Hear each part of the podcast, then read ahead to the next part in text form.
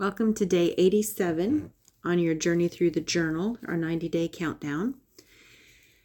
Today we're looking at the box near the top center of the action page. There are two boxes here that are the same size, and the one on the left says, I will move in this way, with blank spaces separated by the plus signs to indicate three options here.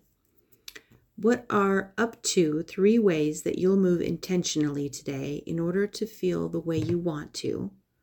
By the end of the day. You might want to name that feeling you're looking for.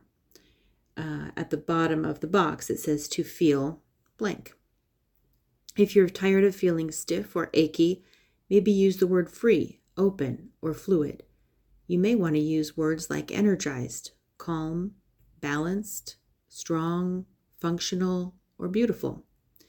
Use the same word every day for a while until you've reached that goal, or choose a new word every day. And those three ways you choose to move, they can be descriptive words or they can be what you're going to do, like go for a walk, go to yoga class, see your personal trainer, stretch before getting out of bed, do those neck exercises that were recommended, or do 50 hip circles while you're brushing your teeth, play basketball with your neighbor, go ice skating, go to body rolling class.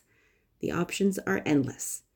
And if you have trouble moving because you're currently bedridden or recovering from surgery or illness, well, can you smile? Can you wiggle your toes? Do whatever you can for your body. Start small if you need to and be realistic. You know how your body feels when you have healthy movement. So do it.